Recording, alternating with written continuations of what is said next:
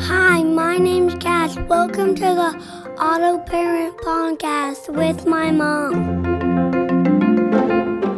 Hello, hello. That's true. I'm his mom. I'm also your host for the Auto Parent Podcast. My name is Reverend Casey Vanatta K. Spear. I am an associate pastor and director of family ministries at Foundry United Methodist Church in Washington, D.C., and I'm a mom. Y'all, whatever we need this podcast to be, whether it's a space for solidarity or hope, to receive permission to tell guilt and shame to kick rocks, whatever we need for this parenting journey, I pray we find it here together. So come on, let's pray toward it and let's do it. Hello, hello, and welcome to the Auto Parent Podcast, episode eight. Can you believe it? I can't. I'm your host, Pastor Casey, and I am so excited to be on the airwaves with you today. It is Sunday, February 28th, as we are recording this, and I am so excited to just get right into parenting fails, confessions, and wins. First up, a parenting fail. Uh, this occurred yesterday yesterday, perhaps the day before. Timing's not important because what is important is the fact that this fail uh, was one of those instances where you're looking at your child and you see yourself in them and you go, oh my goodness, I cannot believe they have turned myself against me, like held a mirror up to me. And so, yeah, that's what this fail was like. I was sitting in the back seat with cash, as I'm sure you can imagine. And I said something to him that he did not appreciate. And he looked at me for a couple seconds and then, on purpose, rolled his eyes back up into his head and turned and looked away. And I was just like, oh my goodness. That was my face on his tiny little face, rolling his eyes. You know what I mean? So, yeah, there's that. Eye rolling, definitely a parenting fail, but we'll figure out a way to roll with it, I'm sure. Confession for this week is pretty funny. So, my partner and I have been watching this show called Ted Lasso on Apple TV. If you haven't seen it, it's brilliant and amazing, and we love it. And occasionally the kids will ask us if we can do something when we get home, like, let's watch a movie or let's, you know, let's eat a special snack or whatever. And my partner started saying that we couldn't because we had a date with Ted Lasso. Cash thinks that Ted Lasso is a real person and that we actually have something to do when we get home and so he can't bother us. So I'm not mad at it because we got through all of Ted Lasso in like a few days. So yeah, that's that's a confession. My my kids think Ted Lasso is real. And we have a very exciting listener submitted parenting win today. So I want to share with you this parenting win from Miss Lynn. Lynn with the parenting win. When my son was about two, he was playing with his favorite marbles, which were spread around the floor. We had planned a trip to the playground, and I told him we could go as soon as he put the marbles back in their container. Oh, I've been there. He went through his entire repertoire of ignoring me, fake crying, and pleading that he couldn't do it by himself, and saying so sweetly, Mommy, I can do some if you help. I decided that I had the time to make this a teachable moment, so I just kept walking past him while I did other chores, and every time he asked, if we could go now, I just calmly said, marbles, and kept doing my tasks. Finally, I was in another room and started hearing the marbles plopping into the can. We got to the playground about an hour late, but getting him to do his own chores was a lot easier after that. Oh my goodness, I'm going to try this cuz we are currently in this struggle. Yeah, it's it's like pulling teeth to get the kids to actually do something. And when with Cash, he is like oh my gosh, he's so dramatic. He'll like throw himself out on the floor and like try to like fake crawl like he's crawling up a mountain. Oh my goodness. Thank you so much, Miss Lynn, for submitting a parenting win. This is such a good one and one that I'm going to try to adapt. So thanks so much. This has been a segment called Parenting Wins, Confessions, and Fails. I think we say it the other way. This has been a segment called Parenting Fails, Confessions, and wins. Remember, if you have confessions, fails, or wins that you want to share with the podcast, you can do so at Auto Parent on Instagram and Twitter. We would love to celebrate those wins with you, perhaps laugh alongside your fails and confessions. And now it's time to do a little something different.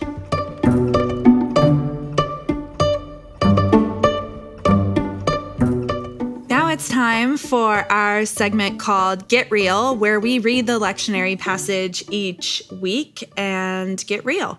So this week, we're going to read the passage from Mark chapter 8, verses 31 through 38. And here it is in the New Revised Standard Version. Then he began to teach them that the Son of Man must undergo great suffering and be rejected by the elders, the chief priests, and the scribes, and be killed, and after three days rise again. He said all this quite openly, and Peter took him aside and began to rebuke him. But turning and looking at his disciples, he rebuked Peter and said, Get behind me, Satan, for you are setting your mind not on divine things, but on human things. He called the crowd with his disciples and said to them, If any want to become my followers, let them deny themselves and take up their cross and follow me.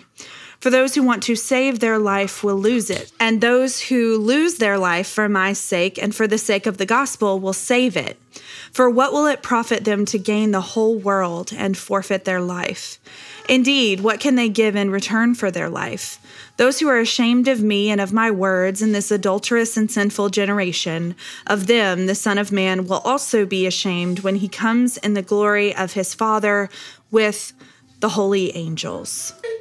Yeah, so some initial reactions from this text. Get behind me, Satan, is something I've said quite a few times in my parenting journey. I don't know about you.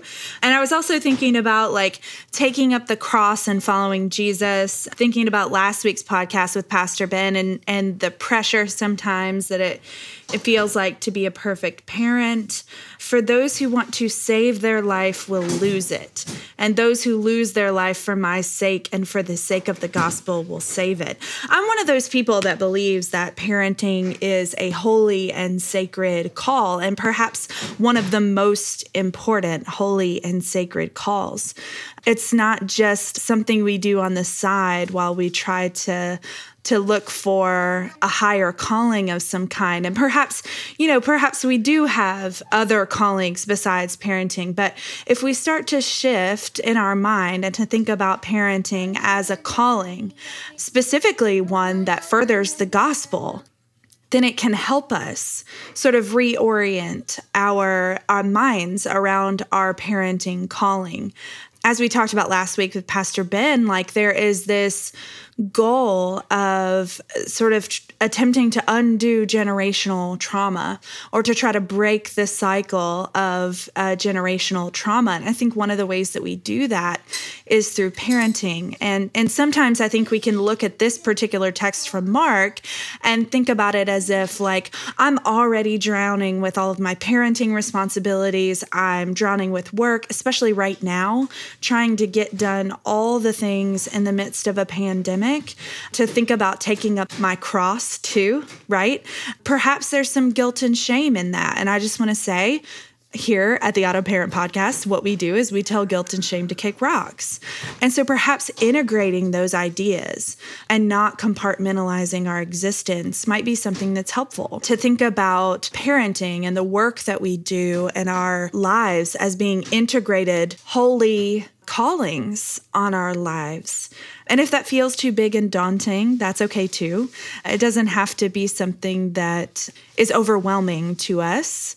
My hope is that the integration of all of those things will give us a, a, better, more holistic understanding of our humanity, our role in divine work, in the way that we can show up as parents and as partners for the work of the kingdom because it's all work of the kingdom. Parenting is work of the kingdom. And if you need me to say that to you like every week or so, I'd be happy to because I am constantly saying it to myself. And I mean, like Jesus, right? Everybody can just say, you're doing it wrong. you're doing it the wrong way. For Jesus, it was the elders and the scribes and the Pharisees. And eventually, you know, that led to his death. We're always going to have fans and we're always going to have critics. And the important thing that I want to say here too is, is especially resonant for me is that being your own worst critic sometimes in parenting is just not helpful. And I do that oh, to my detriment. And so sometimes it helps me to be reminded that I don't have to do this thing perfectly. And I have everything I need to be a good parent within me. I do. And yeah, so sometimes I have to repeat that to myself so that I can I can just take the next step, whatever the next right thing is to do that. Cuz otherwise like my self-critique can be paralyzing. So yeah, I don't know if that's something that you struggle with, but if it is, it might be helpful to remember that like Jesus had critics. It all worked out okay. I mean, you know, there was the crucifixion thing, but then he rose from the dead, so it's fine. yeah, so why don't we pray? God, for this parenting journey that is sometimes oh, harrowing and frustrating and chock full of self critique. We pray for some solidarity and some hope, some me too. And may we be reminded of the places in scripture where you are in and amongst the struggle God, give us the courage and strength to continue to to work through this holy calling of parenting and to break the generational cycles of trauma, to move forward into that holy work of bringing the kingdom on earth as it is in heaven. Remind us daily that we are enough and that we are self contained, that everything that we need for the parenting journey is held within us.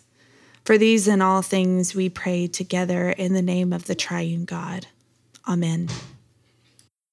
Every week, we'll have a parent mantra, something that you can say to yourself or to your partner so that you can be reminded you're not alone. The Auto Parent Podcast family and the Foundry Family Ministries are with you on this journey. Your mantra for this week is I am enough.